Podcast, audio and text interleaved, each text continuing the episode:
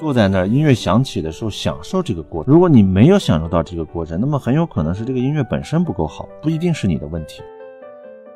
不要去想太多的东西，应该怎样去听，我应该做什么功课，应该怎样才有可能不睡着，就去就行了。有意思，每周给你一点别样的有益思考。大家好，我是罗毅。在现在越来越多的音乐厅的交响乐欣赏当中，我们经常能遇到迟到的小朋友，或者是身高不够高度。在门口，家长闹情绪的一个状况，或者是听音乐会的时候突然间睡着了。那到底听交响乐的时候，有怎样的一些坎儿或者陷阱，或者应该做的礼仪？让我们一起来更加尊重古典音乐的欣赏，同时让我们自己更快乐吧。那今天我们就邀请指挥来与我们一起来探讨交响乐中礼仪的坑和陷阱，怎样去避免。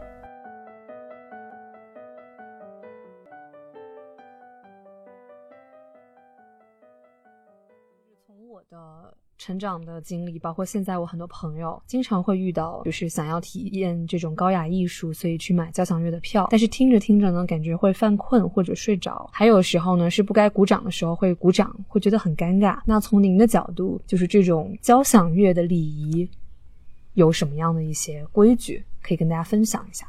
规矩就是尽量不要迟到。因为对，像比如说我我经常去的就是上半场是一个一一首一小时的曲子，结果观众一个小时也在外面待着，嗯哼，其实挺亏的。嗯，对，尽量不要迟到，干什么都一样嘛。这不是光是听音乐会的礼仪，对吧？对对对，还有时候是有的音乐会会限高，就比如说一米二或一米四以下小朋友不能进。嗯，那是会经常遇到就是家长在门口撕票的这种场景。对，那没有办法，因为。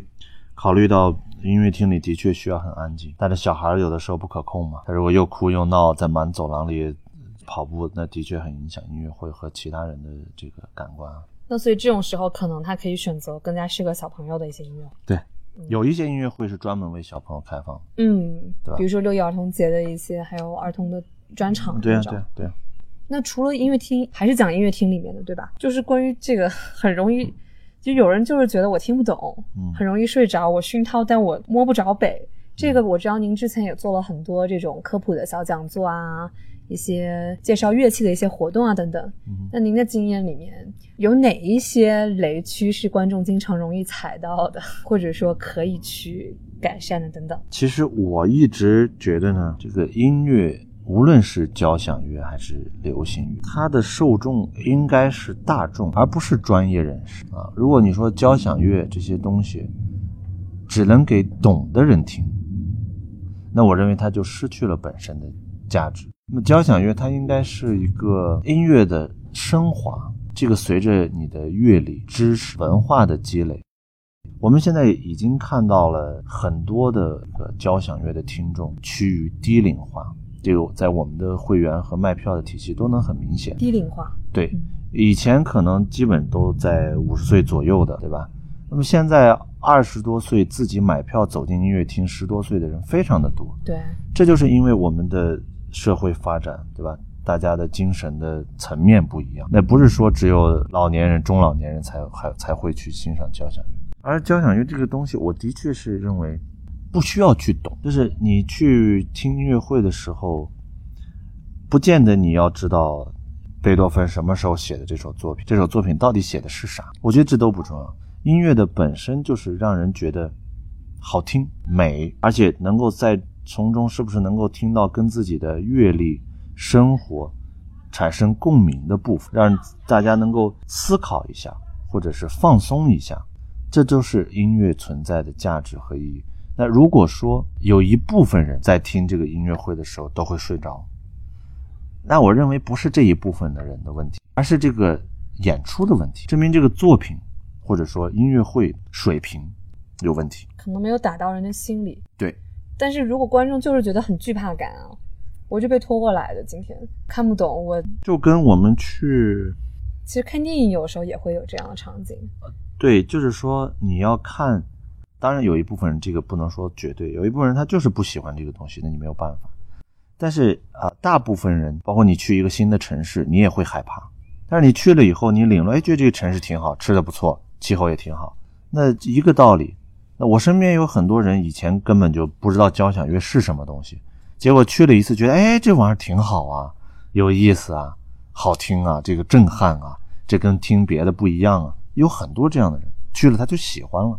所以一切都是首先这个东西本身要好，然后别人因为机缘巧合也好，或者因为爱好也好，他来了，是不是能够留住他，也是你好不好来决定的。所以不是来提高大众的审美。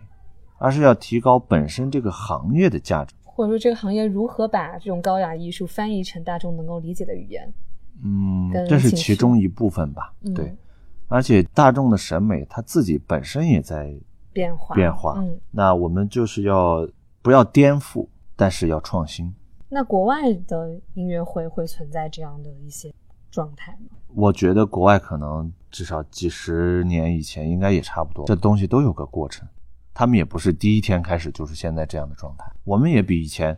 你现在想想，中国十年前的这个音乐厅里面的演的什么作品，对吧？什么人去听，什么样的上座率？你看看现在，那肯定已经都有天壤之别了。所以都是在发展。因为我觉得很好玩，是观众不知道该什么时候鼓掌，这个时候其实是从专业角度是对指挥或者乐团的不尊重。也没有啊。那你对这种突然间不应该鼓掌的地方有人鼓掌？乐手在上面的感觉是怎样的？首先，我认为这个所有的东西都应该有一个共通的交流方式，或者说一个互相理解和容忍的灰色地带。我这样说，嗯，啊，当然，艺术家一般都比较有个性，个性啊，或者追求完美极致，这个都可以理解。但是，就好像我们去一个馆子吃饭一样的，我有我的口味，但是如果你作为一个厨师，你肯定觉得你做的菜就是天下第一美食。那我觉得你花椒放多了，那你觉得你愿意听吗？一个道理。但是你必须要去接受这件事情，因为我们在普及这个事情来做这个东西，那你不能要求别人在一开始的时候就能达到你的高度，那是不可能的。所以你需要有一个度量，或者说理解的状态，然后给大家一些这个时间。毕竟这样说。他并不是故意捣乱的嘛，他只是不知道什么时候鼓掌嘛。而且人家鼓掌了，证明还是喜欢和热情。那你这个就不要打压别人。那也就是说，慢慢培养，他知道什么时候哦，这个地方不该鼓掌或者怎样，这都有一个过程。嗯，那实际上现在的在大城市，这些问题已经比以前好了很多很多。以前几乎是随时鼓掌，现在经常就是一个一整首曲子中间乐章中间都没有人鼓掌，这就已经变化很大了。只是说有一些。大家不经常听的作品，可能又会犹豫，是吧？但是这很正常，在欧洲也是一样啊。你一个新的作品，你以为下面的观众就知道什么时候是乐章，什么时候结束，他也不知道。嗯，那关于返场曲目这个，因为观众经常会想要期待有更多，每场都会有返场曲目嘛？嗯哼，是不是基本上每场音乐会都会有呢？还是未必？基本上都会有。然后我上次听了一场，它一共有五首。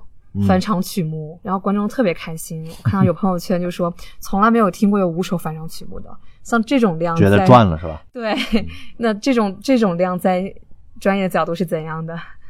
一切皆有可能，这没有什么。其实很多时候是看感觉。对，然后要看这个音乐会是什么样的音乐会，节日音乐会或者是其他的，这个都不一定。像专业乐迷一样去听交响乐，还有什么可以跟大家再给大家一个贴士或者建议的？我觉得呢，什么东西都一样，叫期望越高，失望越大。但是也不能这样讲，就是说不要去想太多的东西，应该怎样去听，我应该做什么功课，应该怎样才有可能不睡着，就去就行了。什么都不用去想，坐在那儿，音乐响起的时候享受这个过程。如果你没有享受到这个过程，那么很有可能是这个音乐本身不够好，不一定是你的问题。但是反而你的这个想法太多，压力很大，这就失去了你去的时候的这种应该有的心态，你可能就没有这么享受这个过程。就是抱着享受它的这种心态去，我觉得可能会啊更有帮助。因为可能每一场的虽然同一首乐曲，但是体验是不一样的。对。而且你每次的状态也不一样人的状态也不同所以人所想或者所感受到情绪也是不一样对你那天的心情也不一样所以你就是去听然后去放松。我觉得交响乐它确实有独特的魅力就是它比其他的歌曲带有字的这些具象的东西它更能够深入内心更能够把你的内心的一些情绪放大而产生共鸣。这就是为他为什么这么多年他经久不衰的原